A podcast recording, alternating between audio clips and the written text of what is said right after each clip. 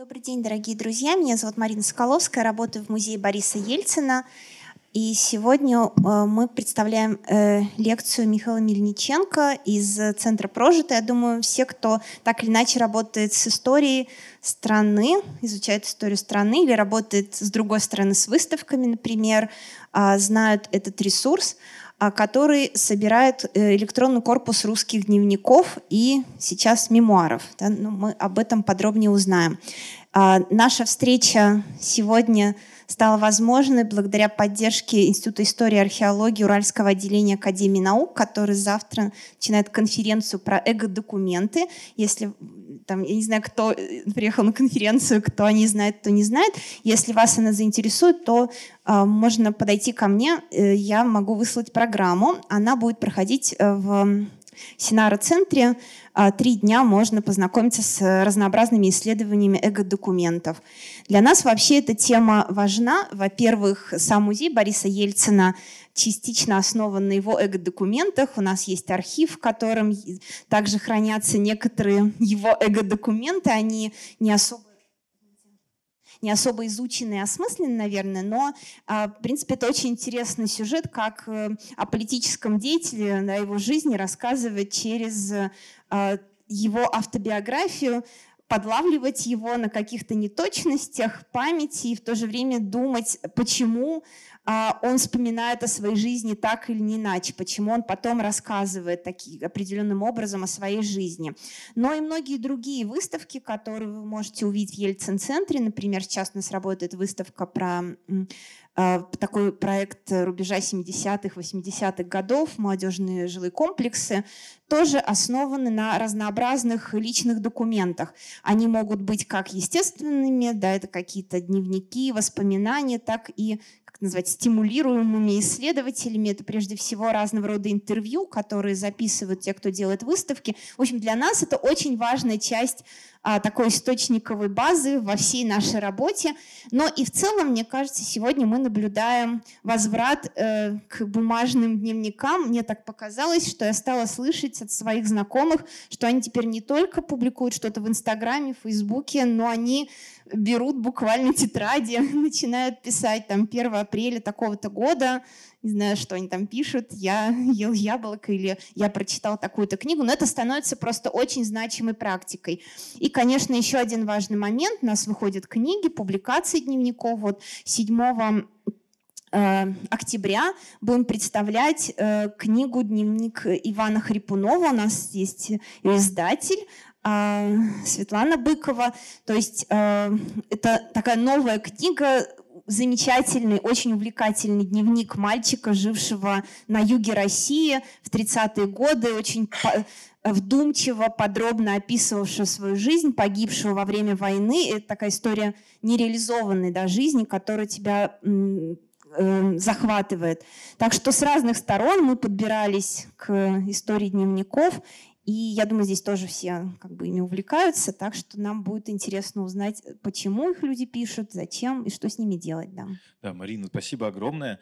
Э, не могу не откликнуться на э, упоминание того, что сейчас это снова становится значимой практикой. Мне кажется, что мы живем в золотой век ведения дневников. Э, про это мало кто говорит, но ведут практически все в связи с тем, что там, болезнью нашего времени является депрессия, и огромное количество психологов и психиатров все чаще выписывают э, со, со своим подопечным э, в качестве одного из терапевтических инструментов личный дневник. Поэтому не, не, не, непонятно, какое количество из них будет уничтожено, непонятно, какое количество из них э, потеряется и растворится в небытие, но я думаю, что пик, например, ковидный пик на шкале распределения дневников по хронологической линейке исследователи будущего точно э, будут выделять. И потому что все в начале, в начале этой эпидемии, э, во-первых, коротко подстриглись, а во-вторых, начали, начали вести, э, вести дневники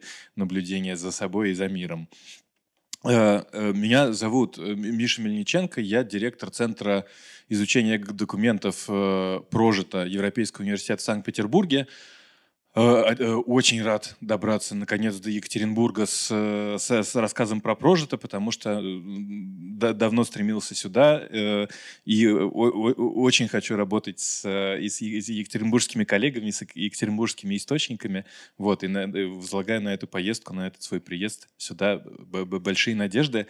Начну немножко издалека. Я расскажу сначала не о дневниках, а о том, как я Э, то, то есть э, Марина уже сказала про дневники как источниковую базу для всех, кто условно занимается хотя бы чем-то связанным с памятью, с выставочной деятельностью, да вообще с любой исследовательской практически деятельностью. И у меня есть как бы свое коленце, свой заход в эту тему. Дело в том, что когда я был маленький и писал кандидатскую диссертацию, э, я писал ее по советскому политическому анекдоту, как и присутствующая здесь Мария Воробьева. Сложность была в том, что то есть я поставил перед собой задачу посмотреть, как в анекдотах отрождаются какие-то самые общие стереотипы восприятия советской власти, э, потому что фольклор, он основывается на общих политических стереотипах, и фольклорный текст может, вернее, текст может быть стать фольклор, э, может стать фольклорным только если он одинаково понятен большому количеству людей и одинаково смешон большому количеству людей.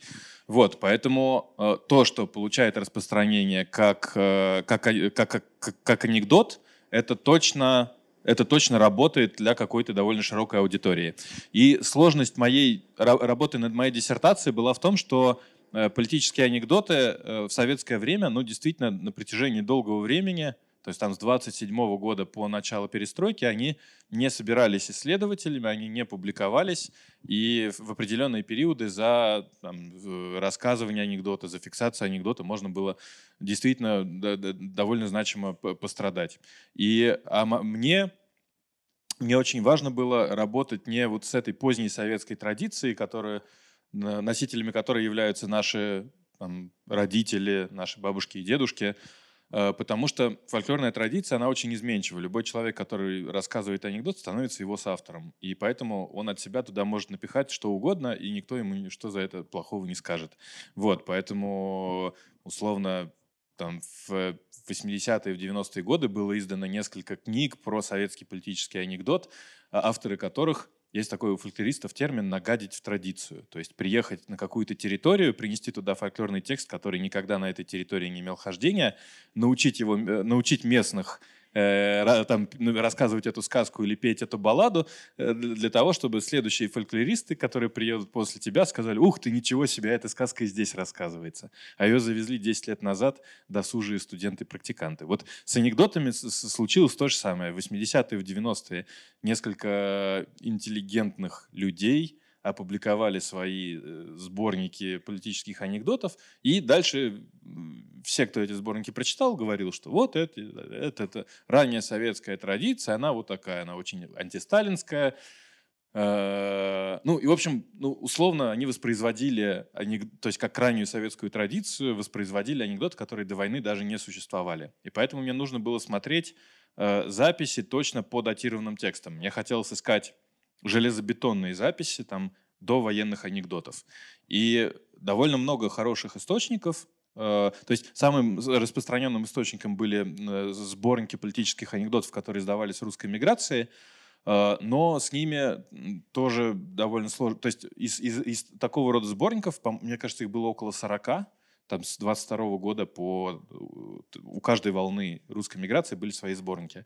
И из этих текстов, э, всего мне за, за время работы удалось найти 10 тысяч записей анекдотов, но, э, больше половины из них было из таких сборников, но они тоже очень дурацкие были, потому что, потому что там условно говоря, с кем заигрывал редактор, то ту тему он и продвигал. Если редактор, например, заигрывал с немцами и издавал свои сборники на оккупированной территории для вот, советских граждан, то он, соответственно, выкручивал ручку громкости антисемитизма. И, э, а, а если потом этот же самый редактор уже убежал в Аргентину и в Буэнос-Айресе пытался переиздать свой сборник, но аудитория была уже немножко другая, поэтому он всех евреев э, переписывал в армян.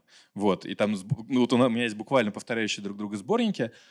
Вот, ну, э, это я немножко увлекаюсь, потому что я очень давно не, не, не говорил про анекдоты, и мне хочется, э, мне хочется рассказывать анекдоты. Нет, я, я в завязке. Я, э, э, важно, что вот с этим массовым источником, с этими сборниками, там очень э, плохая была э, хронологическая привязка. То есть у, у сборника есть год, год публикации, поэтому мы знаем, что эти сюжеты появились не позднее этого года публикации. А очень хорошим способом перепроверки материала стали записи анекдотов в личных дневниках. То есть если человек приходит 1 э, сентября 1939 года и записывает какой-то анекдот, то у меня есть верхняя граница появления этого сюжета с точностью до одного дня. Поэтому я начал искать по дневникам э, и по опубликованным, и не по опубликованным, посвятил этому какое-то количество лет. Э, и сложность была в том, что в тот момент, когда я занимался этой работой, были большие цифровые корпусы, корпус, корпуса э, мемуарных текстов. Например, э, там Сахаровский центр э, э, в свое время создал базу, электронную базу воспоминаний о ГУЛАГе. И на тот момент, когда я с ней работал, она, это было два лазерных диска с 1400 мемуарных текстов. И посидев с этими дисками одну ночь и забив там все слова, там, анекдот, анекдота, анекдоты, анекдотов, шутили, смеялись и прочее. Мне приходилось набивать их в разных формах, потому что там не было морфологического поиска, и каждая форма слова искала из железобетона, без, вариант, без вариантов. Вот, поэтому какое-то количество там, десятков часов я с ней поработал и вытянул из нее там, около сотни записей анекдотов.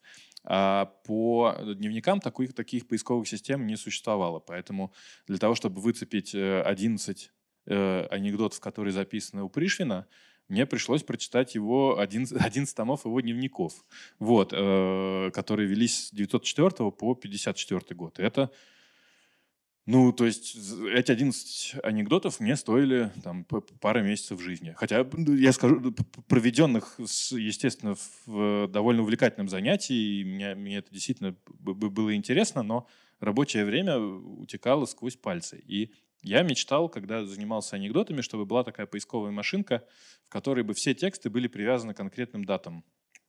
А, и я мог делать выборки, например, вот действительно тексты, созданные в первой половине 20-х годов, все со словом анекдот. Вот, и в тот момент, когда я а, а, в тот момент, когда я объявил вот эту свою работу с анекдотами законченной, то есть понятно, что это была какая-то немножко бесконечная штука, которая начала меня немножко... Э, ну, в общем, 10 лет я этим занимался, и этот процесс, у которого нет завершения, поэтому в какой-то момент мне просто пришлось сказать, что все, э, работа с анекдотами закончена, я отдал эту книжку в издательство, а, э, не смей, а, она лежит у меня на столе, но не потому, что я привез ее, я бы не стал вести ее, показывать, хвастаться. Дело в том, что вот месяц назад она вышла переизданием, это 10 тысяч анекдотов, усушенные там до какого-то количества ну, чтобы это поместилось в бумагу, 580, 5852 э, анекдотических сюжета, распределенных по каким-то тематическим группам с некоторой хронологией, с некоторым э, комментарием. У меня эта книжка, потому что я ее привез сюда в подарок. Вот, а не для того, чтобы показывать, как, какие толстые книжки я умею писать. Вот. Э, я дал эту книжку в издательство, и с, у меня началась какая-то долгая история про то, чем заниматься дальше. И поскольку я совершенно не понимал, как жить после, после вот этого всего, э, я начал ходить в архив и работать с дневником важного для меня автора, который в 20-е годы записал около 60, я точно не помню сколько, 60 анекдотов. То есть я в архиве приходил в свое время с его дневниками работать, чтобы эти анекдоты выписать, а потом, когда уже книжка ушла в, э, в издательство, я стал приходить, у меня был свободный библиотечный день, я стал набирать его текст, потому что у меня сложились с ним личные отношения. Я считал, что ну, он, он умер в 1933 году. Я был один из немногих людей, которые работали с его дневниками, и у меня было ощущение, что я ему теперь должен, что вот как бы вот он мне помог, и теперь я попробую тоже как-то его э, попытаться вытащить из небытия. Вот, надо сказать, что я это не, не, не смог сделать. То есть полтора года, на, полтора года я э, э приходил все, все чаще и чаще. Там, в какой-то момент дошло, что я там три дня сидел в неделю. Э, я полностью расшифровал его рукопись. И очень хотел издать э, ее книгой, это все немножко застопорилось. И вот только сейчас я нашел коллег, которые взялись мне помочь с комментарием э, и с предисловием. Если мы не сдадимся, то, может быть, через год мы, может быть, отдадим ее в, в издательство. Но вот это мой личный долгострой. Очень трудно стало работать с его дневником, потому что появилось много другой работы. Вот, и в процессе работы с этим дневником, в процессе вот этих мечт о поисковом инструменте для историков, э, неожиданно прям что-то щелкнуло, и родилась идея прожита, и появились единомышленники, которые, вместе с которыми мы стали фантазировать, какой, какой эта система может быть. Э, у каждого из нас была своя мотивация, то есть мне нужна была поисковая машина, я вообще технарь, значит, лишенный нет, э, вру. Э, в общем, каждому из нас в этом проекте казалось важным какая-то своя часть. Мне было интересно заниматься архивом. И мы довольно быстро, месяца за три или четыре, создали прототип поисковой системы, которая бы искала по дневникам. То есть это фактически оболочка, или это похоже на оболочку от живого журнала или, или от какого-нибудь э, социальной сети, в, в котором у нас есть авторы, каждого автора есть э, его подневные записи в хронологической последовательности, и все желающие могут читать конкретные тексты, а могут получать сложные выборки по каким-то формальным, э, по формальным критериям. И в чем плюс такой работы с текстом – в том, что в рамках этого э, механизма можно собрать все э, существующие публикации личных дневников. Понятно, что огромное количество таких публикаций лежит на поверхности. Мы все знаем дневники Пришвина, Блока, Булгакова, но довольно часто дневники издаются наследниками, очень маленьким тиражом, книга не регистрируется в книжной палате, обязательно экземпляры не рассылаются по региональным библиотекам, что-то что публикуется, ну там, э, или что-то публикуется небольшим вузом, э, тиражом 50 экземпляров, и до этого тоже потом очень сложно добраться. То есть можно попытаться собрать, собра- э, собрать все и сделать, э, и выложить в сеть в одинаковом, с одинаковым уровнем доступности. Кроме этого, э, эта площадка, э, мы отчасти это планировали, так и ре реализовалось, что это стало площадкой для публикации прежде не публиковавшихся дневников. То есть э, к нам довольно быстро пришла медийная какая-то известность, и люди стали писать нам о рукописях, которые лежат у них дома, и с которыми тоже э, можно работать. И в итоге у нас сейчас или 20, или 30 процентов от того, что выложено на сайте, это наши первопубликации. То есть это то, что мы э, первыми ввели в оборот. Хотя сразу скажу, мы не гонимся за этим приоритетом. Нет, э, меня ужасно э, раздражает и ранит старорежимные представления о приоритете исследователя, что вот у меня есть документ, это до того, до, до того, как он не опубликован, этот документ из золота, а как только его опубликует кто-нибудь другой, то этот документ сразу превращается в деревяшку. Вот. Э, у профессиональных историков такое еще встречается, но два-три поколения мы это изживем. Вот. Э, и, э, значит, агрегатор опубликованного, публикаторская площадка, полнотекстовый поиск по ключевым словам. То есть все тексты представлены в у нас есть возможность использования автоматического поиска. И морфологический поиск, то есть слово, ты можешь вводить только корень и смотреть все варианты этого корня, э, не пробивая разные, разные варианты слова. Тоже очень облегчает жизнь. Э, отбор текстов по формальным критериям. У каждого автора, у каждого дневника есть некоторые маш... в нашей системе есть некоторое машиночитаемое э, описание. То есть э, документ описывается по определенному формуляру, и каждый пункт этого формуляра может быть частью поисковой системы. Например, мы отмечаем, когда родился автор и какой, э, а какой у него пол. А, и для каждой даты у нас есть, э, для каждой дневниковой записи у нас есть точная датировка до одного дня. И, например, только, 4, только эти четыре параметра уже дают нам возможность э, из корпуса, например, выделять дневники например, только мальчиков, только в возрасте от 14 до 18 лет, и, например, только те, которые велись в первой половине 20-х годов.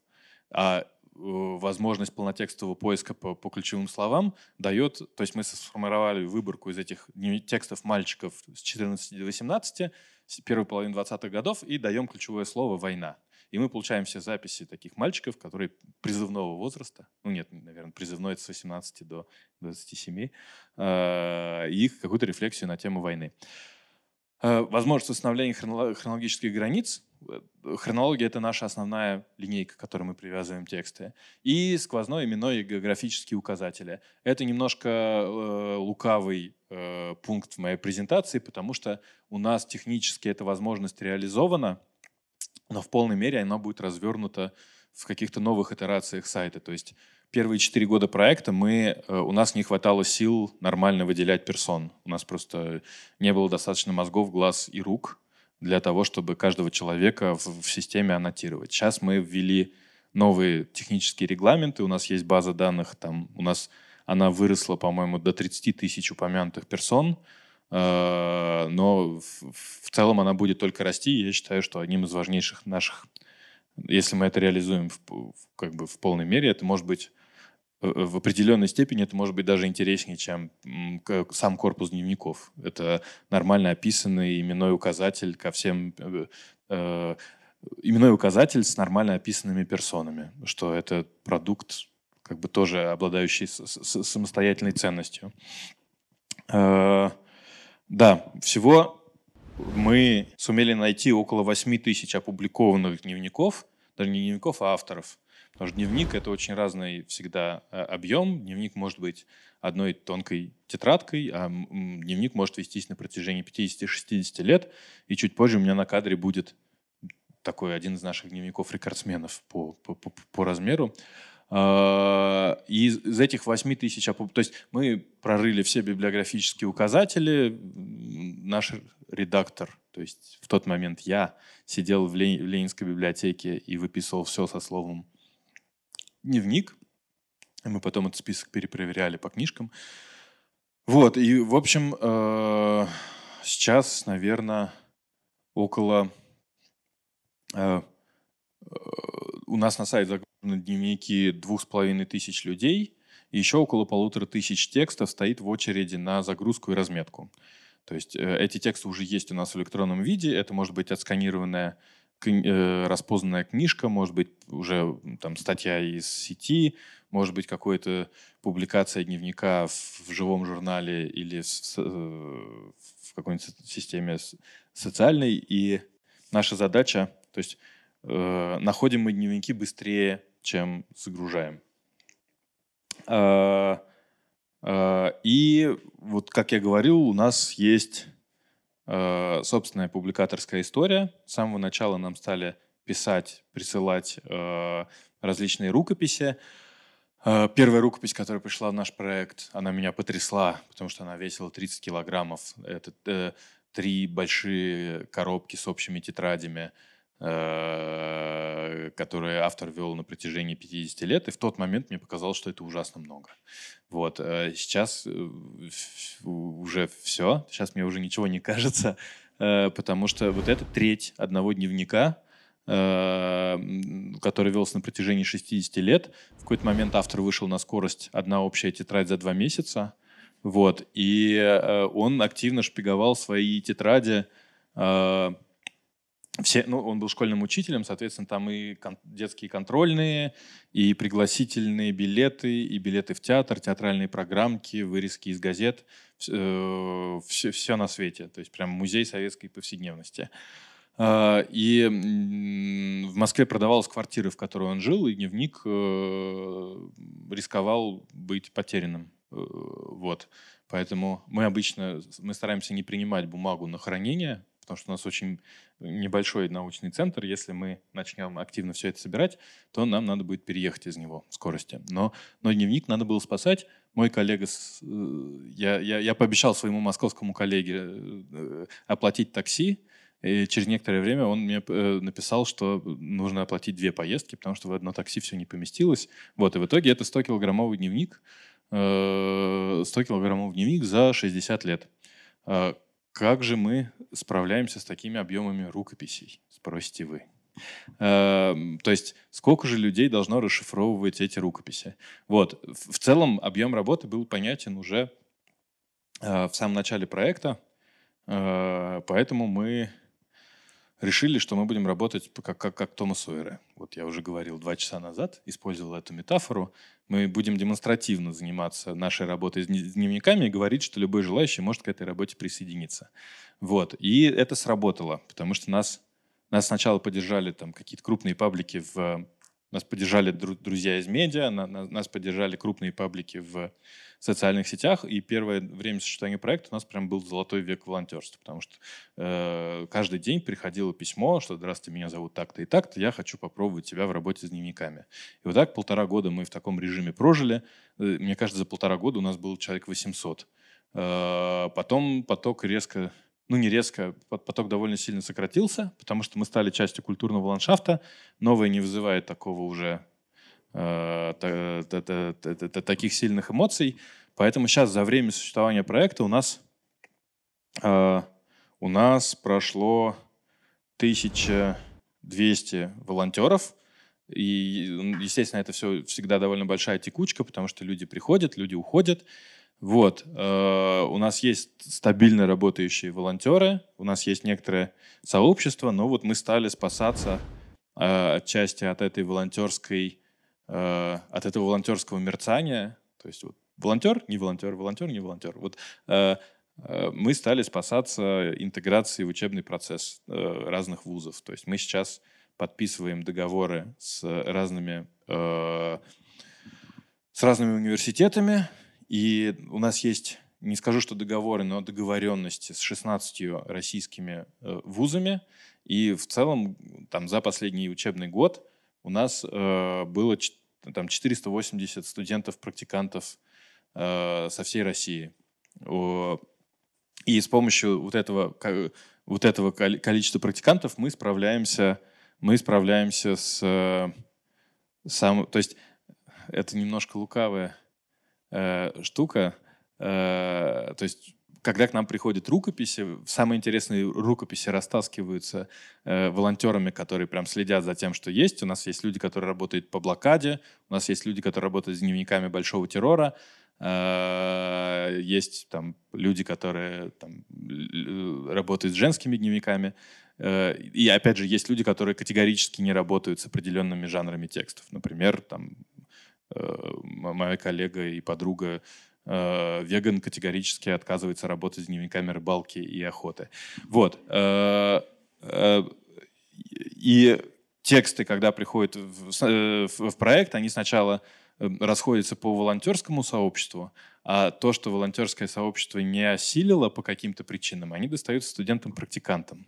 Поэтому, если кому-то из вас интересно будет попробовать Э, попробовать себя в работе с рукописями, советую начать с волонтерства, вот, которое потом мы можем засчитать вам уже задним, задним числом, можем засчитать вам как студенческую практику, если ваш вуз согласится, согласится на, на, такую, на такую историю.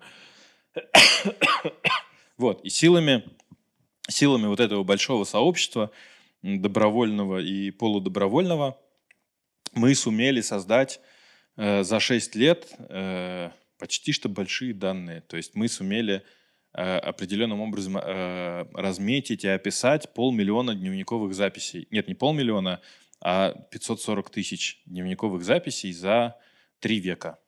И это уже ну, статистически уже довольно значимая выборка, вот, по которой мы... И это все люди очень разных социальных уровней, там, от звезд первой величины, известных любому э, школьнику, до каких-то абсолютно анонимных, удивительных э, людей, э, там, крестьян, анонимных школьников, солдат, солдат КГБ и, и тому подобное.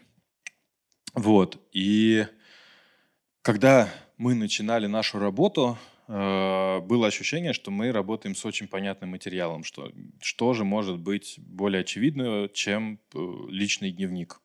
Э, и мы исходили из такого, э, из такого описания дневника. Каким должен быть дневник? Что, во-первых, он должен синхронно фиксировать то, что происходит в твоей жизни. Э, во-вторых, это текст, в котором ты описываешь себя, и этот текст не подразумевает внешнего читателя. То есть он ведется только для тебя. И поэтому это твой фотографический точный портрет. Если мы читаем дневник, значит, мы знаем об авторе абсолютно все. Потому что в дневнике автор абсолютно с нами правдив. Я говорю это, я подпускаю некоторые иронии, потому что э, это все немножко не, не, деконструируется. Вот. И что дневник представляет собой хорошо датированные и регулярные записи. И э, когда мы начали работать с этим валом текстов, которые э, выглядят как дневники, э, написаны, э, лю, лю, ну, которые выглядят как дневники, ведут себя как дневники и довольно часто являются дневниками, оказалось, что ни одна из этих э, определений дневника не является железобетонным. Э, что, синхронная фиксация. У нас есть дневниковые тексты, например, Евгения Шварца, писателя, драматурга, который вел дневник там, до 40-х годов, и в 40-е годы, по-моему, тоже. Потом, эвакуируясь из Ленинграда, э, оригинальный свой дневник сжег. И в 50-е годы начал вести дневник. То есть у него была концепция «Ни дня без строчки». Он э, считал, что человек пера должен писать ежедневно. И поэтому избрал форму дневника для работы со своими воспоминаниями. Он стал писать воспоминания о 20-х, о 30-х годах, при этом датируя их днями днями, в которые он работал вот в 50-е и 60-е. И это является и дневником, и воспоминаниями. Но при этом э, это не совсем диахроническая история. Личный и приватный текст. Это вообще одна из самых интересных э, вещей для исследователей, которые работают с дневниками, потому что дневниковый текст Э, что касается личного, у нас есть дневник наблюдения за дедушкой. В 90-е годы 20-летний молодой человек, обрадованный тем, что его дедушка вышел из больницы живым и, кажется, еще поживет в семье некоторое количество времени, э, начал просто каждый день записывать подробнейшим образом, какие передачи смотрел дедушка, что он при этом говорил телевизору, э, что, что, что, он, что, что, что, что, что, он ел, что он рассказывал. И это такой действительно абсолютно замечательный текст, любящего, умного и наблюдательного внука. Но в этом тексте практически нет самого автора, а есть, вот есть его дедушка. У нас есть дневник наблюдения за козой, у нас есть дневник наблюдения за фикусом. Вот. Э, и тоже это тексты, в которых автор, автора довольно сложно э, разглядеть. А, Приватный текст — это вот самое сложное. Э, это первый вопрос, который мы должны задавать дневниковому тексту, кому он адресован. То есть есть общее представление о том, что текст супер э, приватный, он не подразумевает своего читателя, но при этом мы сталкиваемся с совершенно невозможными... Э, ну что любой письменный текст подразумевает своего читателя, то, что не должно быть прочитано, должно быть или уничтожено, или закатано в герметичную капсулу, отправлена на орбиту Земли, но и там это через некоторое время будет кем-то прочитано. Вот, и у меня будет потом еще, если я сейчас не перетяну с предисловием, э, в конце я еще немножко расскажу про адресованность текста. А, и датированные и регулярные записи. Ну, тут совсем все просто. Э, э, датированные, у нас есть дневники, в которых датируется там одна запись из десяти, а между ними просто какие-то такие... Ну, и это пограничное между записной книжкой и дневником. Вот, э, было бы отчаянно здорово, если существовал справочник эго-документы, там э, э, э эго-документы, э, ГОСТ такой-то, такой-то, Москва 2021, и там, если, датиров... если меньше 10% датированных записей, это записная книжка. Если больше 10%, это дневник. Но вот поскольку это, это все, все, все, все довольно гибко в этом жанре, вот я не знаю, что дневник, что не дневник, вот поэтому на датированность мы тоже не, не, не можем ориентироваться. Ну и регулярность совсем. У нас есть э, дневник, который велся на протяжении 20 лет, по одной записи в год. Может быть, это, кстати, не дневник, а хроника. Но вот я в этом не очень разбираюсь. вот. Э, так что все, все очень гибко. И поэтому мы исходили из какого-то суперформального определения э, дневниковости, э, что дневник — это хронологическая последовательность записей одного человека. Вот мы, кстати, взяли, зря взялись за одного человека, потому что потом к нам пришел дневник бригады масленок машиностроительного завода, э, не помню какого. Вот, и, и потом на нас посып, посыпались коллективные дневники артековских пионеров. Вот, э, но просто мы берем за то, что дневник — это вот хронологическая последовательность записей кого-то. Э, и под это определение тоже под, подходит огромное количество вещей. Если смотреть в, вглубь времен и пытаться разобраться, что же такое было дневником там несколько веков назад, ситуация сильно не упростится, потому что очень все определения дневников очень гибкие и зависит от того, на какую, на какую часть определения ты смотришь, у тебя дневник может, э, время появления дневников может прыгать там на несколько веков вверх-вниз. Потому что если речь идет о личных записях, то там будет какой-нибудь Марк Аврелий, можно попытаться объявить дневником записки Марка Аврелия. Если ты смотришь на чисто хронологию, то э, там ты можешь уйти в исламскую традицию и, например, в японскую поэзию, потому что одним из жанров там, японской женской э, по -по -по поэзии были таких э, тоже привязанные к хронологии, э, к, хронологии тексты. Но Э, то есть тут можно довольно много на эту тему дискутировать, но мне кажется, что это не очень продуктивно. Просто для, для, для простоты можно обратиться к традиции европейского, европейского дневника. То есть есть некоторые тексты, э, связанные с видениями э, средневековых европейских э, мистиков, э, такие протодневниковые, Э, есть э, что-то на грани дневника и хронологии, там записки, по-моему, 13 века, э, типа дневник парижанина, но есть вероятность того, что это было два жителя Парижа, ну, потому что это такой дневник наблюдения за, за окружающим миром, но из него тоже ничего не понятно про автора, возможно, авторов было двое. Но ясно одно, что мы довольно хорошо встречаем, то есть мы Э, встречаем что-то очень знакомое и похожее на дневник в, эм, э, в, период реформации. Э, значит, для того, чтобы у нас появилось какое-то значимое количество авторов дневников, нам нужно несколько вещей. Нам, во-первых, нужны э, технические для этого приспособления, то есть э, должно, э, нужно относительно дешевая бумага, не пергамент, потому что пергаменный дневник позволит себе вести, это, это, это, это, это красиво, но э, я о таком не слышал. Хоро... Э, нам нужна бумага, нам нужны чернила, нам, нужно... и нам нужен человек, который умеет писать.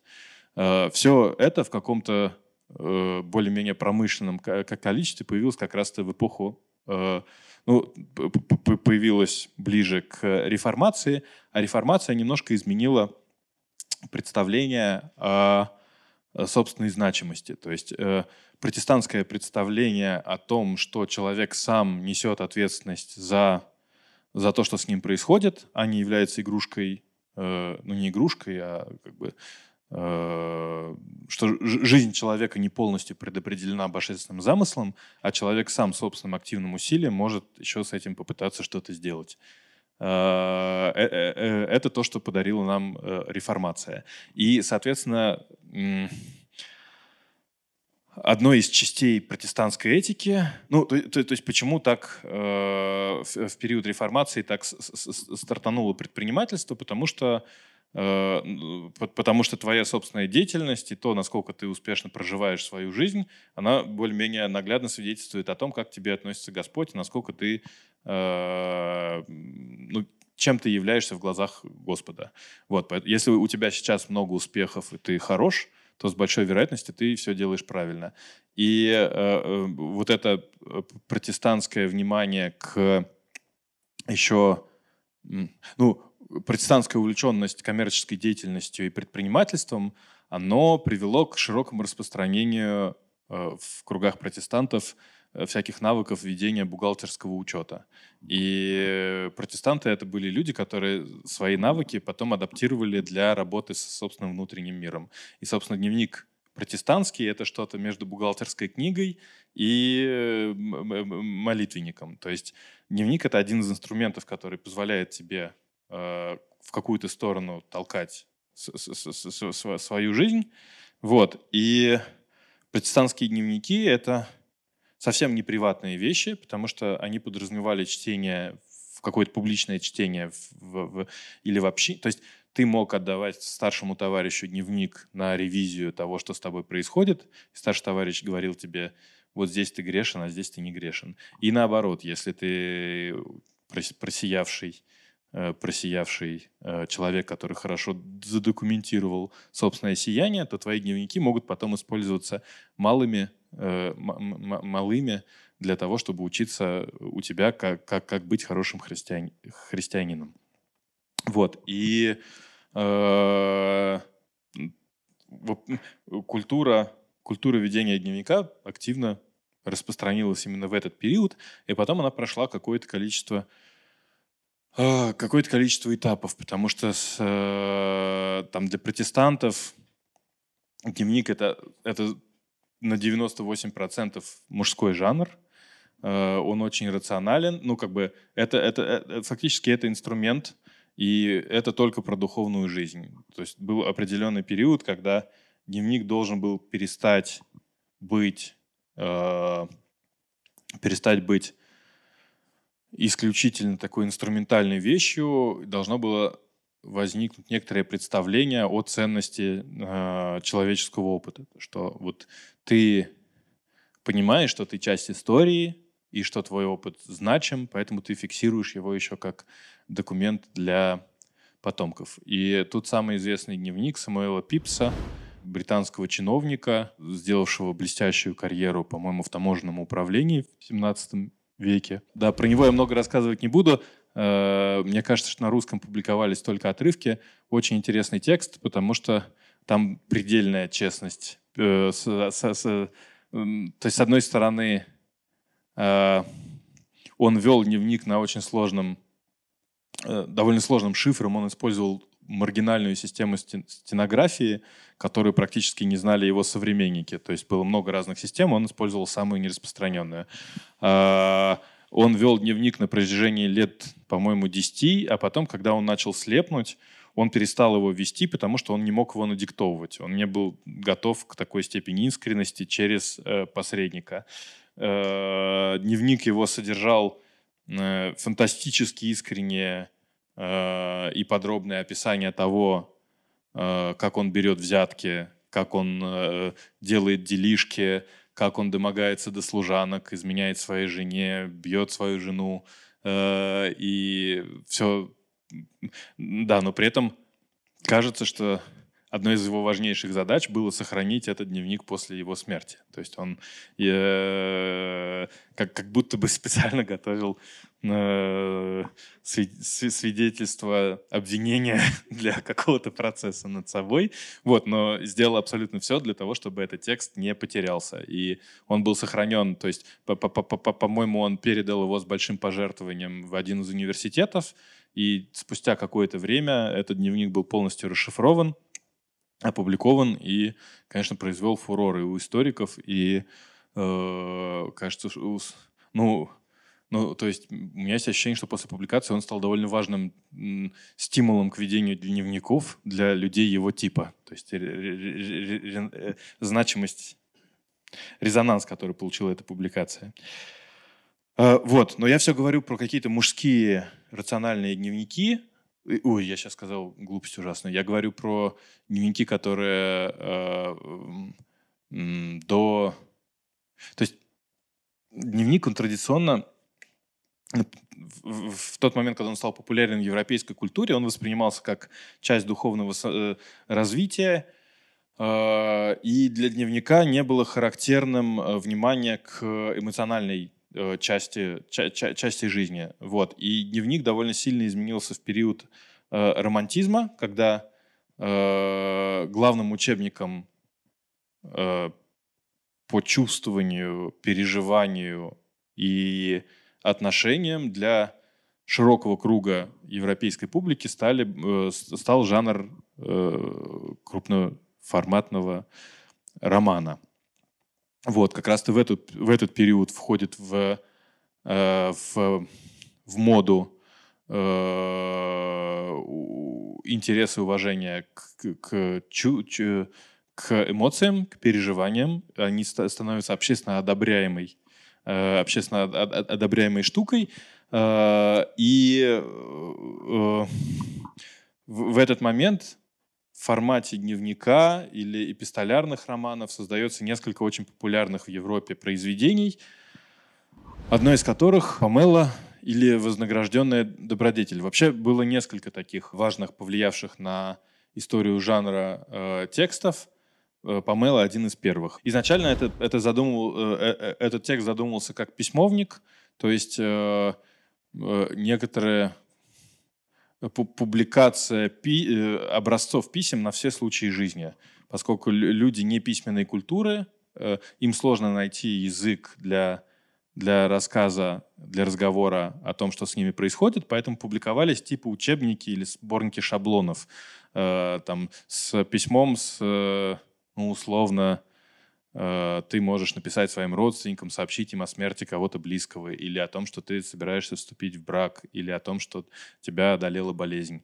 И вот э, для, есть образцы для каждого из этих писем, и, естественно, в, в одном из письмовников э, Самуэля Ричардсона был раздел с образцами писем э, от лица молодой служанки, которая э, подвергается любовным преследованием со стороны хозяина. Поэтому это, потому что это абсолютно как бы типовая, распространенная в, во все времена э, вещь. Вот. И этот его проект, он в какой-то момент он разросся до, до, до целого э, романа эпистолярного с элементами, э, с элементами дневника. Романа про то, как 15-летняя служанка Памела выдерживает натиск своего хозяина, и ее выдержка и э, вознаграждается законным с ним браком. Хотя это э, довольно сомнительное вознаграждение, мне кажется. Вот. И благодаря таким произведениям люди начинают... Э, э, то есть, во-первых, узнают о жанре и начинают, начинают, начинают вести дневники. Вообще дневник — это не то, что ты изобретешь сам по себе. Вот, тебе нужны какие-то образцы. И эти образцы мы черпаем из литературы. Сейчас я вам рассказывал про Европу, а это три наших... Ну, то есть в, в, в России были свои волны популярности, связанные с тем или иным инфлюенсером. Там, э, я отобрал э, два значимых и одного суперзначимых, э, значимого. То есть Елизавета Дьяконова и Мария Башкирцева — два очень. Э, разных женских типажа. Елизавета Дьяконова скорее человек романтической эпохи, а Мария Башкирцева уже наоборот, там, это конец 19-го, начало 20 века, такая девушка, эмансипированная девушка. То есть у них очень похожие би би... в каком-то смысле похожие биографии, потому что они обе погибли очень рано, у обоих то ли болезнь, то ли суицид, и родственники обеих э, опубликовали их дневниковые тексты. А, и, и тот, и другой текст стали супер бестселлерами и породили некоторое количество э, подражателей. А посерединке, важная уже для меня лично, публикация в... Э, кто-нибудь в детстве читал журнал «Трамвай»? Да, да, да, да. Это, это, э, это лучший детский журнал перестройки. То есть, по-моему, в 90-91 году выходил. Вот, и там была публикация дневников э, попугая Ары. Который... Ага. Да, он очень быстро... Да. Вот. И, и этот попугай Ара, там, к сожалению, нет его портрета, поэтому я ставил чернильницу. Он прочитал дневники Колумба, Э, и э, дал, сам начал вести дневники, дал маленьким читателям журнала «Трамвай» руководство к действию. То есть сказал, найдите себе тетрадку получше. Там, э, э, вот. Пытаюсь пошутить, но не придумал как. Вот. Э, и огромное количество людей, там, словно поколение, там, ну, я на самом деле маловат чуть-чуть для, для трамвая, я его читал, но уже как бы то, что архивные номера. Вот моя там старшая сестра и ее друзья, они современники этой публикации. Довольно большое количество людей вслед за попугая Аром начали, на, а, Ара начали вести дневники. У нас недавно пришел дневник 90-х годов, который начинается с цитаты из Колумба, но, но при этом эта цитата полностью списана из журнала «Трамвай». Вот, потому что до, до книжки он, естественно, не добрался. Вот, и вот по, по, по, те книжки, которые популярны в тот или иной период, они наталкивают людей на те или иные формы ведения дневника. Э, а что же получается в итоге? А в итоге получаются графики. Мы собрали пол, больше полумиллиона дневниковых записей, загрузили их в одну базу. Э, вот. И это распределение наших э, дневниковых записей по, по хронологии. Здесь есть два пика. Это Первая мировая война и Вторая мировая война. Это связано с с разными причинами, с публикаторской политикой и с э, музейской политикой. То есть дневники военного времени, они скорее воспринимаются как исторические источники, они лучше сохраняются и э, лучше музифицируются, лучше публикуются. Но в то же время есть и чисто жанровое объяснение. Люди начинают вести дневники в довольно трудные... Э, люди... Дневник — это очень инструментальная штука. И люди берутся за это, если им по каким-то причинам это нужно. И дневник является одним из способов, э, э, одним из способов э, спрятаться или пережить какой-то тяжелый период жизни. Или, или ну, я могу э, об этом рассказать на примере нескольких цитат из как раз-то второго пика. Дело в том, что есть невероятная для традиции русского, эм, для традиции ведения дневника на русском языке Э, история — это дневники блокадного Ленинграда. Это самая большая плотность ведения дневников на русском языке за всю историю, э, за всю историю этой традиции. Э, то есть в Ленинграде уникальность истории, этой истории в том, что огромное количество людей оказалось заперто на довольно ограниченной территории в жесточайших условиях. При этом они находились, ну, значительная часть из них находилась у себя дома, имела возможность писать вот. Э, и э, э, люди подсознательно... То есть в, в Ленинграде была история, связанная с популяризацией ведения дневников. То есть людей через партийные органы при, призывали документировать происходящее. И, но при этом огромное количество текстов появилось явно без большого влияния партийных органов от блокадного Ленинграда мы, мы сейчас, мы специально искали дневники жителей блокады Ленинграда. Кажется, у нас сейчас их около 510.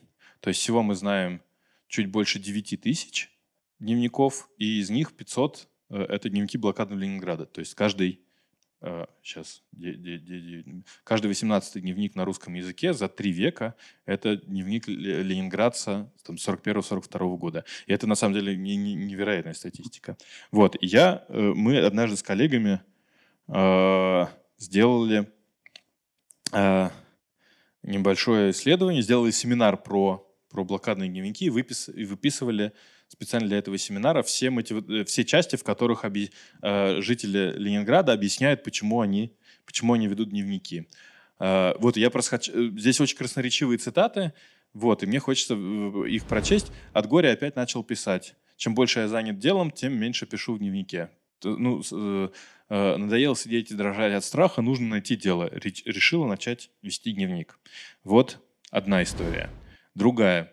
Я, Лера Егошева, в эти суровые дни перед своим дневником торжественно обещаю, что буду энергично, выдержанно, настойчиво при достижении своих целей. Буду с пользой экономно проводить время. Буду вежливо опрятно и вообще культура. культурно. Буду по возможности продолжать свое образование и буду и дальше вести этот дневник. Другая мотивация. Первый раз в своей жизни начинаю вести дневник. Вообще я против всяких записей на, э, на бумажку своих мыслей. Э, но теперь такое интересное время и вместе с тем такое тревожное, что если выживу, то будет очень интересно вспомнить. И вот прямая адресация к дневнику. «Милый мой бесценный друг, мой дневник, только ты у меня и есть, мой единственный советчик». Сохрани мою печальную историю на своих страницах, а потом расскажи это моим родственникам, чтобы все узнали, конечно, если они этого пожелают.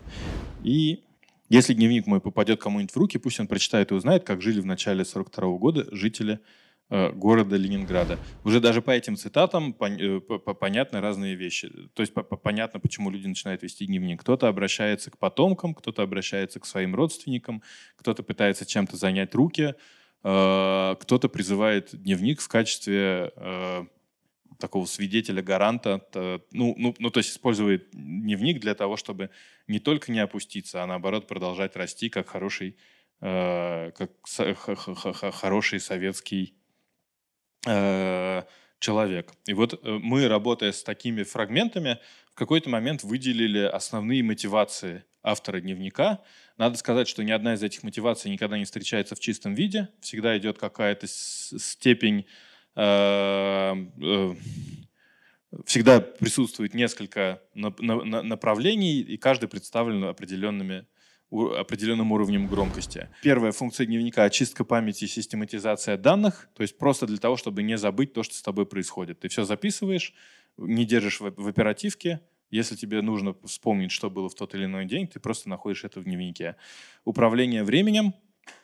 Э, дневники используются как система тайм-менеджмента. Дневник как э, элемент самодисциплины. Тут я имею в виду то, что дневник задает тебе определенный ритм, и если ты ведешь дневник, если ты убираешь кровать, если ты моешь посуду, это все вещи примерно одного порядка. Дневник как способ познать самого себя.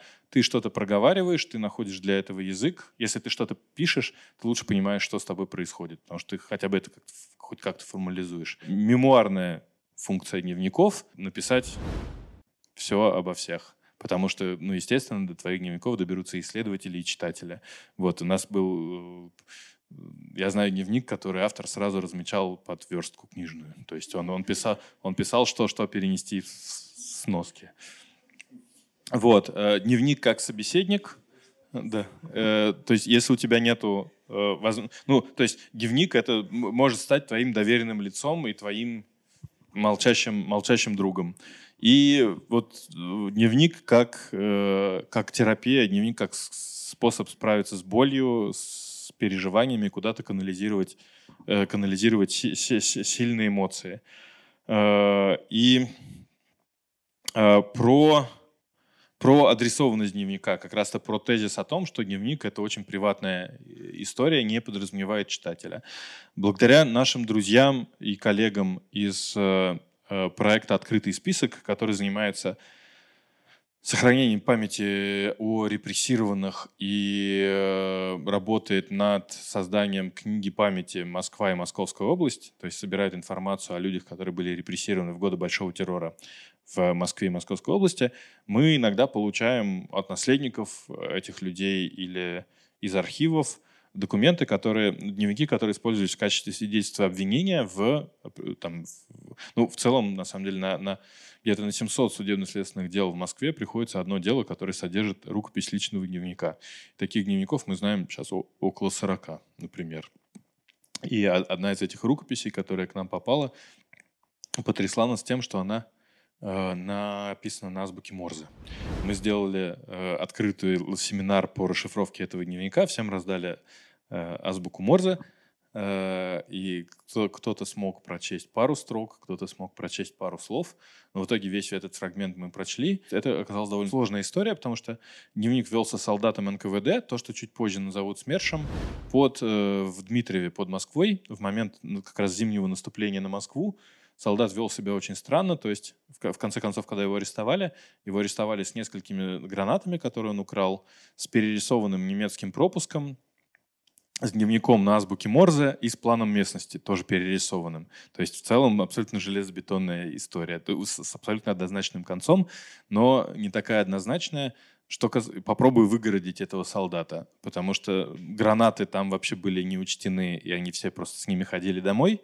Э, а то, что он перерисовал немецкий пропуск и перерисовал схему Э, железнодорожных э, путей железнодорожного сообщения, судя все-таки для авторов дневников, это очень характерное поведение. Ты все для... То есть люди, которые начинают документировать свою жизнь, более-менее перерисовывают и вкладывают в свой дневник все, что, все, что попадается им под руку. Вот. И азбуку Морзе он тоже использовал только потому, что он понял, что что за ним уже к нему более пристальное внимание со стороны особиста. Вот. И в целом в зашифрованных фрагментах не было ничего сильно крамольного, но были какие-то вещи, связанные с... Ну, то есть он описывал последствия бомбардировок, э, там, э, э, человеческие трупы и трупы животных, и с, у него было довольно пристальное внимание к физиологии собственного тела, и какие-то были записи, связанные с сексу, с, с, с сексуальностью, очень странные. И в, в конечном счете Э, когда его стали, вот когда его арестовали, его стали раскалывать, у него скрылась хорошо, хорошо задокументированная в 30-е годы шизофрения. То есть пришла справка из э, Москвы, что, э, что, что он уже несколько раз ложился на, в, в клинику. Он скрыл это при призыве, потому что он хотел служить. Вот. Но в целом от э, внимания следователей у него все довольно сильно обострилось, и удивительным образом вот в начале 42 года его отправили на принудительное лечение. То есть в целом он э, не, погиб, по крайней мере, не погиб таким образом, каким э, планировалось. Вот. Э, и нам достался его очень, очень, странный, очень странный дневник. И здесь он как... Э, я его здесь использую... Э, в презентации как способ уйти от нежелательного читателя. И способ абсолютно детский, потому что все детские, все, все зашифрованные дневники хорошо мотивированным человеком прочитываются довольно легко. И обычно такие вещи придумывают только э, люди, э, ну, как бы совсем, со, со, совсем дети таким занимаются. Вот. И про нежелательного читателя э, это дневник начала 2000-х годов, более-менее с помойки. Кто влезет в мой дневник, тот влезет в мою личную жизнь, того возненавижу на всю жизнь. Тут все мои мысли, чувства, желания. Тут все, что можно написать, о чем думать и хотеть. Две тетрадки, обе начинаются с таких э, инвектив, э, с, что я, э, ну, то есть угрозы и проклятия всем, кто залезет в эту тетрадку. Но удивительным образом э, э, Э, автор этого дневника использует э, формулы э, косвенной адресации. То есть у нее есть некоторый собеседник в тексте, она пишет, вы, вы удивитесь, но сегодня я, вот, или обратите внимание, вот так-то и так-то. И эта адресованность определенному читателю или кругу читателей, она очень хорошо прослеживается на подростковых дневниках, но и на дневниках взрослых людей она тоже прослеживается. И сейчас я расскажу и уже сверну эм, свое выступление о таком кейсе, свидетельствующем нам об косвенной адресованности эм, дневникового текста. Упомяну только, что этот дневник я выкупил много лет назад на э, барахолке за 750 рублей. Э, и этот дневник был а, анонимен, но благодаря моим, моему коллеге-архивисту Центра прожита Георгию Шерстневу э, этот дневник был деанонимизирован. То есть э, э, стало понятно, что автора дневника зовут Наташа, что она училась в ленинградской школе номер тра-та-та в определенном выпуске. И была ее фотография, там, 11-летней. Она вклеила свою детскую фотографию. Смотрите, какая была смешная. Вот. И Гоша провел некоторые исследования. Мы нашли эту девушку в ВКонтакте. Я послал ей сообщение, что «Здравствуйте, меня зовут директор центра. У, нас, у, нас, у, нас, у нас хранятся ваши дневники. Мы не собираемся вам угрожать или, или шантажировать вас. Вы не могли бы объяснить, почему эти дневники хранятся у нас, а не у вас? Вот, если вы не по своей воле потеряли э, доступ к этой тетради, мы готовы ее вернуть. Вот, она написала «Ха-ха», «Ого», вот. И э, в конечном счете она пришла и там через полгода после этого сообщения она до нас добралась, посмотрела на дневники и сказала, что, ну, если хотите, отдавайте их мне, но я их выкину. Вот. И, ну, и, разрешила, нам, разрешила нам их оставить. И, кстати, это не единственный кейс. Мы так несколько раз пытались вернуть дневники владельцам, и всякий раз владельцы нам говорили, что спасибо, мне, этого не нужно. Вот, потому что многие используют дневник как э, как совсем терапевтический инструмент. Вот, но все-таки про, про косвенную адресацию. Дневник Софьи Островской, редактора-переводчицы, по-моему. Она сейчас известна как... В статье на Википедии она записана как мемуарист, то есть автор собственных дневников.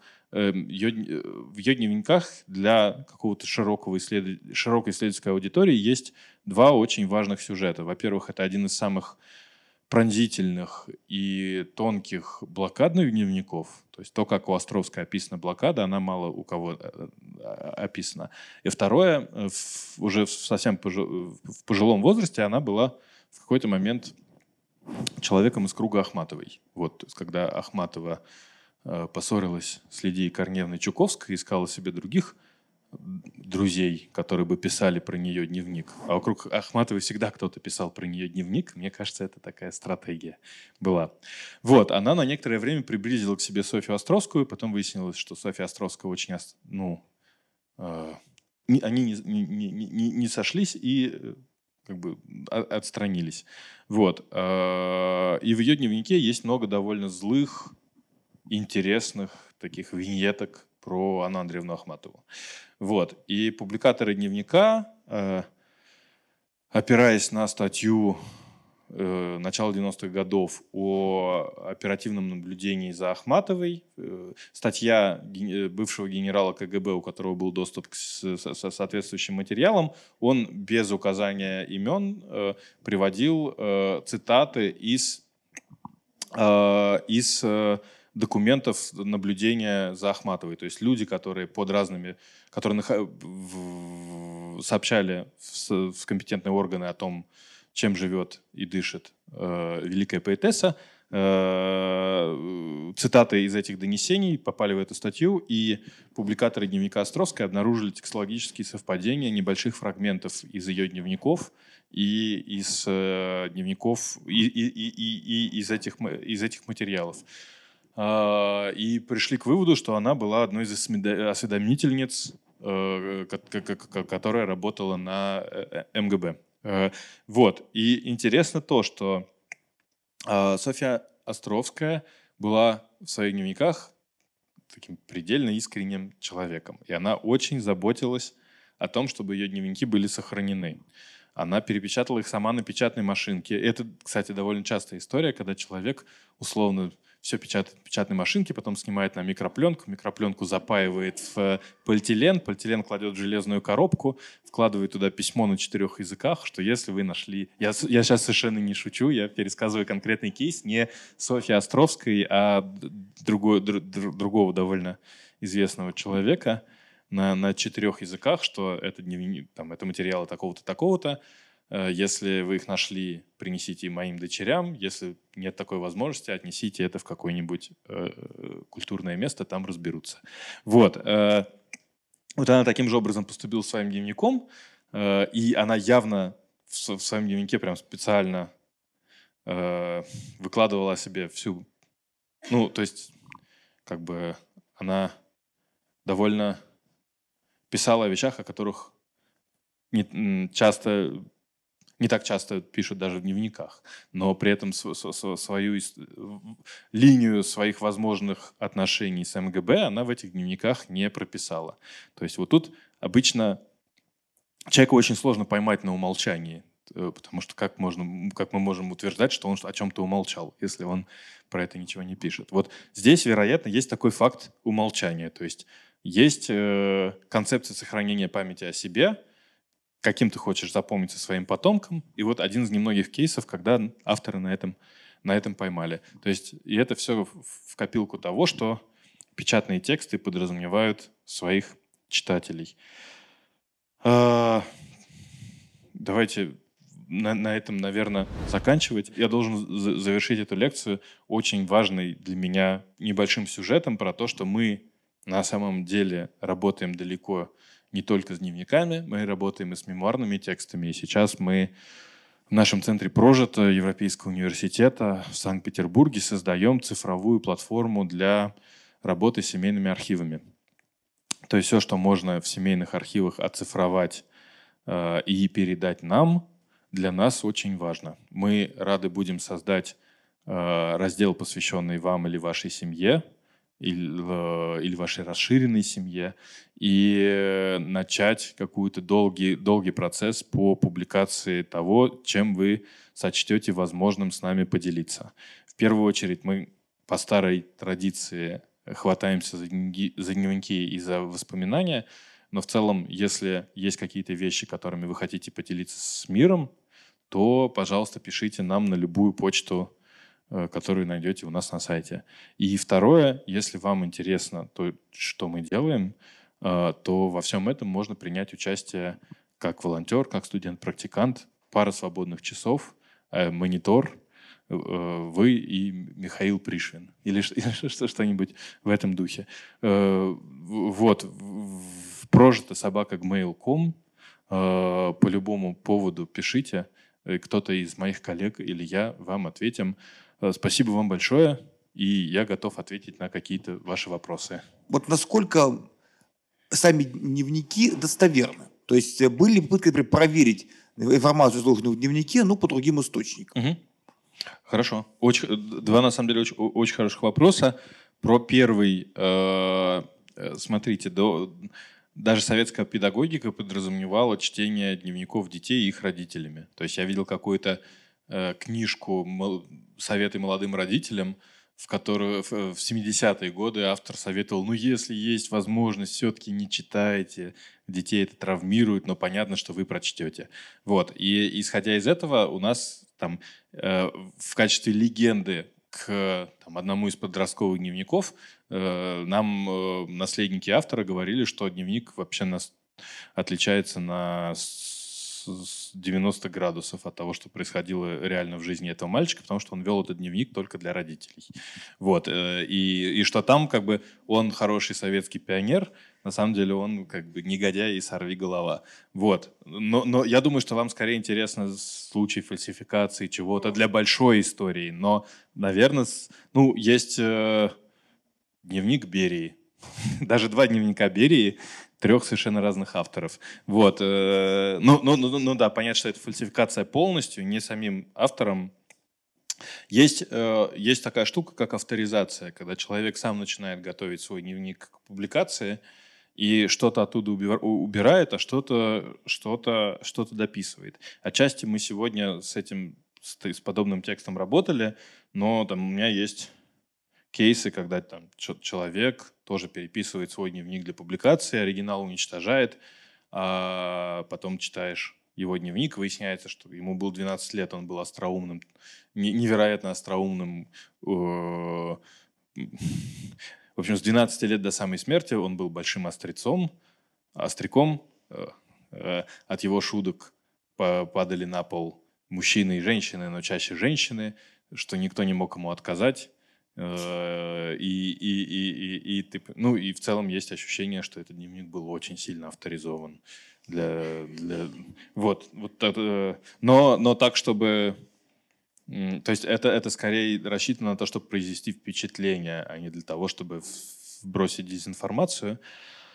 А про второй вопрос... Сейчас, а напомните второй вопрос. Э, какой? А, степень достоверности дневника. Смотрите, это за, за, за, нет, смотря какие, какие задачи вы перед собой ставите. То есть... Да. Нет. Да, это, это я понимаю, но. Есть одна, то есть я использую, мне кажется, что дневник это очень достоверная, э, достоверная, достоверный источник, если речь идет о человеческой субъективности или о вещах, о которых у конкретного автора, в которых у конкретного автора нет необходимости врать. Э, то есть, э, условно, дневник — это блестящий источник по слухам, по там, какой-то антропологии э, и бытовухе, по записям политических анекдотов, потому что очень сложно себе представить долго, долгоиграющую схему, в которой автор хочет кого-то ввести в заблуждение э, по, по, по, по, по поводу таких вещей. Вот, но, но да, если речь идет о дневниках э, больших авторов, людей, которые принимали важные решения, то с большой вероятностью они отдавали себе отчет о том, что их дневники будут прорабатываться исследователями. Вот, и как, как, как бы я думаю, что одна из самых лживых вещей, которые в, этой в этой области можно найти, это дневники советских дипломатов, потому что они вели их по, по, по, по долгу службы, и там в дневнике в портфеле, в котором хранился дневник э, дипломата Майского э, по фамилии Майский, было вложено письмо на имя товарища Сталина, дипломата Майского, в котором он объяснял, как следует читать и понимать его дневник, чтобы, не дай бог, подумать, не, не, не понять что-то не то. Так что, э, так что вот примерно, примерно так. Да. Миш, спасибо большое за то, что вы и ваши коллеги делаете. А, низкий поклон. И вот у меня такой вопрос преподавателя, в том числе и педагогического вуза. Мы используем ваши а, наработки на семинарских занятиях, на лабораторных, там, где надо, вот здесь и сейчас, при помощи имеющейся здесь и сейчас у студентов техники, да, ну, какие-то конкретные текущие задачи решить. Но в то же время у меня вот такой вопрос. А, а вы планируете оцифровывать исходники? Картиночки. Да, да, конечно, э, конечно. Для того, да. чтобы ну, можно было, опираясь на все это, заниматься в том числе исследовательской работой, в том числе с студентами. Конечно. То есть э, то, что мы сделали, э, оно очень ограничено теми рамками, в которые мы сами себя загнали. Это рамки текстового корпуса, то есть мы можем показывать mm-hmm. только, карти... Э, только тексты без картинок. И второе — это жанровые ограничения. Мы mm-hmm. до последнего времени работали только с дневниками.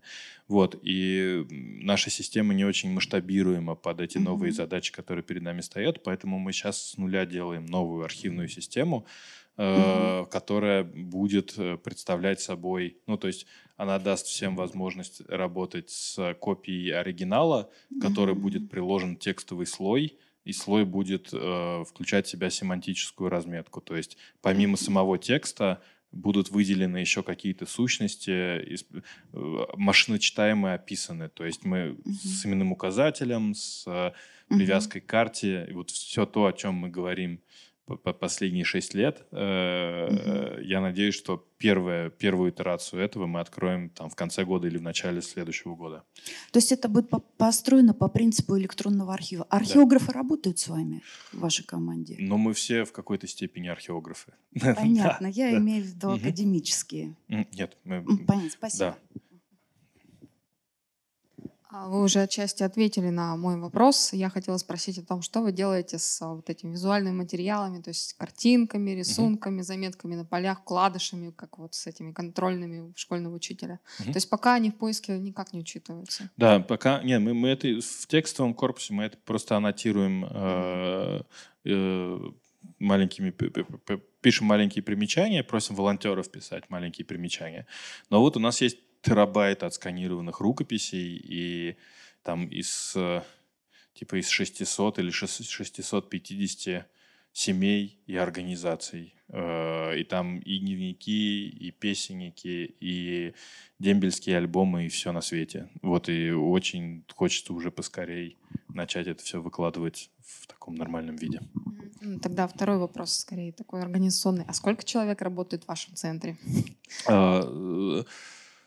Мне кажется, что штат центра сейчас человек 6 или 7, или что-то в этом духе.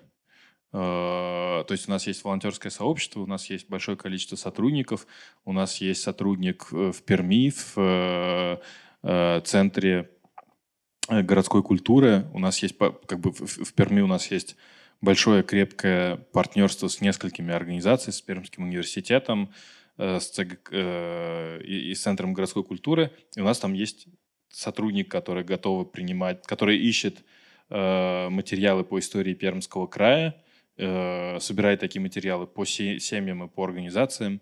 В перспективе я очень рассчитываю, что у нас такой сотрудник э, будет, ну, что, что, что, что будут центры прожито при каких-то культурных организациях в, в, в центрах э, других российских э, регионах. Да, ну вот так. Спасибо. У кого-то есть вопрос?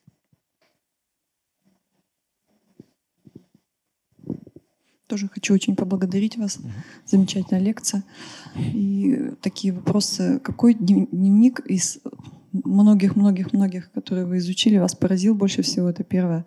И второе, ну, все-таки хочется анекдот, ну, хотя бы из Пришвина. Э, не с анекдотами, да, с дневниками. У меня с анекдотами, с дневниками абсолютно одна и та же история, что э, у меня перегруз и потому, и по-другому, поэтому выбило пробки в какой-то момент. И я перестал вообще, то есть я, я, я, я практически перестал читать дневники и очень надеюсь, что перестал рассказывать анекдоты. Вот, э, но, но в том смысле, что это ну, не, важно. Вот про, про дневники, про дневники, ну вот есть очень важный для меня текст, э, текст э, э, Николая Мендельсона, который вот с которого все началось. Я огромный поклонник там, те, текстов Василия Трушкина, э, школьника из э, Иркутской области, который вел дневники в конце 30-х годов. Я очень надеюсь... Ну, потом он стал очень известным э, филологом в, Иркутске. Мне кажется, сейчас вся так, сибирская филология так или иначе взаимодействует да, к нему обращается, что все или его ученики, или ученики его учеников, вот у него замечательный абсолютно дневник.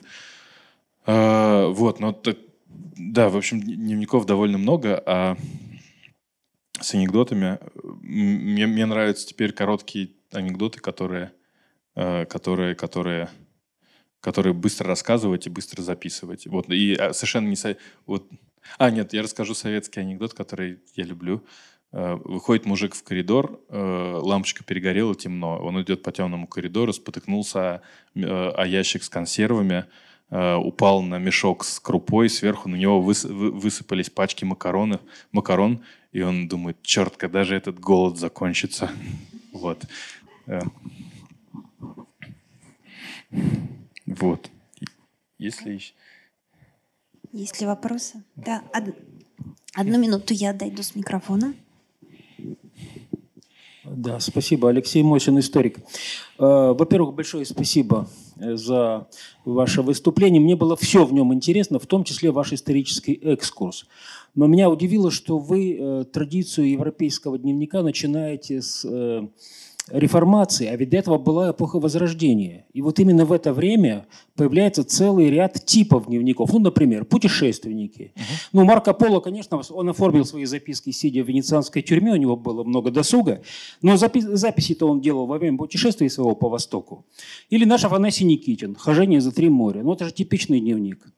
А, далее, это деловой мир, то есть это время появления и развития городов, городской культуры. То есть вот жизнь э, делового мира, ну, самый известный пример, наверное, это хроника Бонакорса Питти.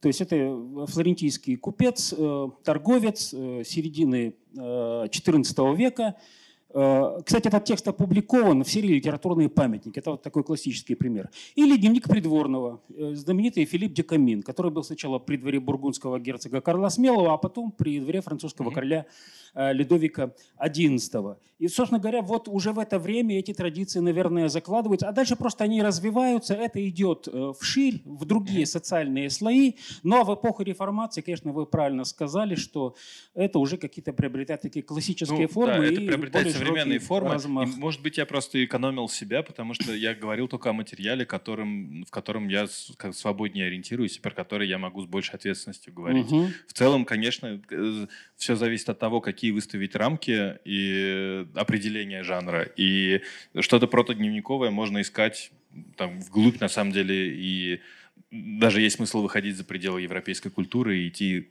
Конечно, да, да. Спасибо вам, чрезвычайно интересно. Еще знаете что, вот меня очень тронул, конечно, этот сюжет с внуком, который вел дневник своего дедушки. Угу, да. Вот. А у меня случай обратный. Я стал вести э, дневник, делать записи для своих внуков, угу. Причем начал это за день до рождения старшего внука. Вот сейчас уже 11 год, я никак не могу остановиться.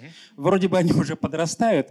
Не знаю, наверное, дождусь, когда младший пойдет в школу. Это, это, это, это очень интересно. Я, я, есть у меня тоже есть ремарка. Дело в том, что дневники наблюдений за младенцами – это очень распространенная вещь. И чаще всего, э, вот по моему опыту, то есть у нас есть огромное количество дневников, которые ведут молодые мамы, а э, если речь идет о наблюдении за младенцем, то второй по частотности автора – это дедушка. Это не отец да. и не бабушка. Почему-то или мама, и, или дед. Вот тоже, наверное, больше досуга, ну и жизненный опыт какой-то, потому что жизнь уже прожита, и ты видишь то, чего, может быть, родители еще не видят. Ну, ну и, и я думаю, что еще просто, то есть маме этот дневник нужен еще как бы инструментально, потому что это то, чем можно отчитаться терапевтом, а дед может это вести просто из тяготения к жанру, потому что дневник это скорее, это все-таки очень мужской жанр. Там на, на один женский дневник у нас три мужских или четыре мужских, так что вот. Я дам внукам ваши контакты, может, лет через 40 они все Да. это многотомие передадут вам. Конечно, договорились. Это, Спасибо. это звучит как план. Э, Да, давайте сейчас я дам микрофон. Спасибо. А, Диана Королькова. Виртуально с вами периодически общаемся. Да, и у меня там есть дневник э, моего отца выложен у вас в сообществе. Сейчас у меня вопрос касается вот вашего нового направления а, семейных архивов. Можете вот буквально в нескольких словах чуть подробнее о том, как будут организованы материалы, как вы себе это видите? Да, смотрите, мы хотим сделать, э, то есть мы уже, собственно, сделали базу данных, базу данных и какую-то основу сайта. Э, идея в том, что для каждого архива мы заводим, мы каждый архив описываем по определенной формуле, э, ну там, там координаты, содержание, ответственное лицо и прочее. И мы в один ряд ставим государственные архивы, НКОшные архивы и семейные архивы. То есть, в принципе, это идет одним списком. У каждого архива будет свой порядковый номер. И дальше те архивы, у которых есть своя система описания документов, мы используем эту систему, а нашим, э, тем, кто согласится с нами сотрудничать, мы предлагаем более-менее классический фонд единиц хранения, без описи, потому что опись — это для бумажная история. Вот. э, И мы будем предлагать, э, то есть вы заводите архив своей семьи, делаете описание, потом вы понимаете, что у вас в семье есть три основных автора, это прадед и бабушка, и вы, например. И разбиваете, э, мы предлагаем разбивать на фонды по, фонду, по, по основному автору. Заводите три основных фонда, и дальше просто разбиваете все, что у вас есть на единицы хранения. Там можно по тетрадно, можно по коллекциям писем, ну, то, то есть это, это все обсуждаемо, и описываете по нашим формулярам. Если у вас хватает, то есть первый этап — это все полностью описать и указать свои координаты. Если исследователи набредают на то, что у вас есть, то они пишут вам и просят уже у вас доступ напрямую. Если есть силы, то описать все и приложить сканированные копии. И тогда э, а вариант номер три — описать все, приложить сканированные копии и начать полную расшифровку этих документов. Вот. В, в целом на всех этапах мы готовы будем вас поддержать э, какими-то рабочими, рабочими усилиями. А, э, ф- ф- ф- Да, в- вкратце это примерно так, но до сейчас в ближайшее время мы откроем эту систему исключительно для того, чтобы э, выложить описание уже нами насканированного.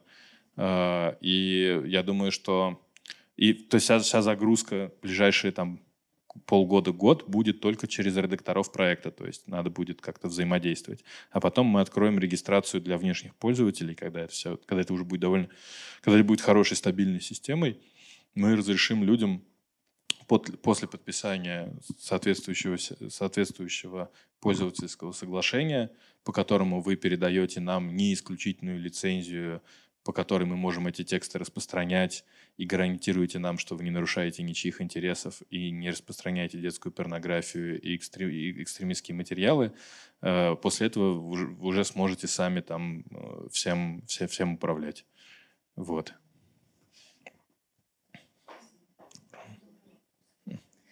А у вас э, исходно э, ваш корпус э, фиксирует то, что создано на бумаге. Но сегодня есть э, в разных формах э, дневники электронные.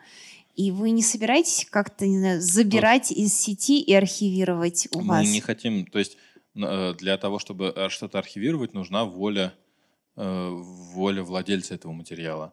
То есть архивацией интернета занимаются другие организации, очень сильные, очень толковые. Нет, нет, это не так. Я имел в виду европейские архивные проекты. Э, э, Вот. Э, Мы собираемся, то есть мы готовы работать с полностью цифровыми вещами. Более, и я надеюсь, что там наш архив станет, ну, что нам можно присылать сразу цифровые документы, нам можно присылать записи интервью. В архиве никто, кстати, не собирает, в России никто не собирает э, ма- ма- массовые интервью. Все проводят интервью, но потом все, да, А? А, а, а, а Митя Споров не принимает внешнее интервью. То есть на него можно работать как интерьер, но, но, но, но у, них, у них элитарная довольно э, выборка. Вот, и туда не, не, не возьмут моего деда, например. Вот. А, а, но нам нужно, чтобы люди нам сами это присылали. То есть в рамках этого корпуса мы обкачивали, интернет. То есть мы взяли из интернета все, что только можно. Но архив это уже немножко друг, другой уровень, и там должны быть другие отношения с э, фондообразователями. Так, есть ли у кого-то вопросы? Я добавлю, что очень хорошая, я считаю, презентация вашего проекта была на Красноярском форуме локальной истории в этом году. Mm-hmm. Я просто хочу сказать всем присутствующим, можно это найти на сайте фонда Михаила Прохорова, посмотреть. Я просто всем рекомендую. Mm-hmm. Спасибо. Спасибо. Да. Так, да защите персональных... Ой, извините. А вот о защите персональных данных. То есть это соглашение какое-то подписывается или ну, что? Ну вот у нас есть разрешение, которое мы подписываем у автора или у наследника, угу. в котором он гарантирует, что... А, все, э, в котором он говорит, что тут нету нарушений прав третьих лиц. Вообще с законом о защите персональных данных, если все делать, ну, как бы это ужасно все усложняет, э, и есть смысл э, то есть или ты ничего не делаешь, или ты в зоне риска. Мне кажется, второе более оправданным. 7 октября мы ждем вас на презентации дневников Ивана Хрипунова. И я воспользуюсь тем, что при регистрации на лекцию те, кто регистрируется, оставляют электронные адреса, мы, наверное, разошлем информацию об, этом дневнике, об этой презентации да, и дневнике по этим электронным адресам. Угу. Все, да, всем Все, до свидания. Спасибо.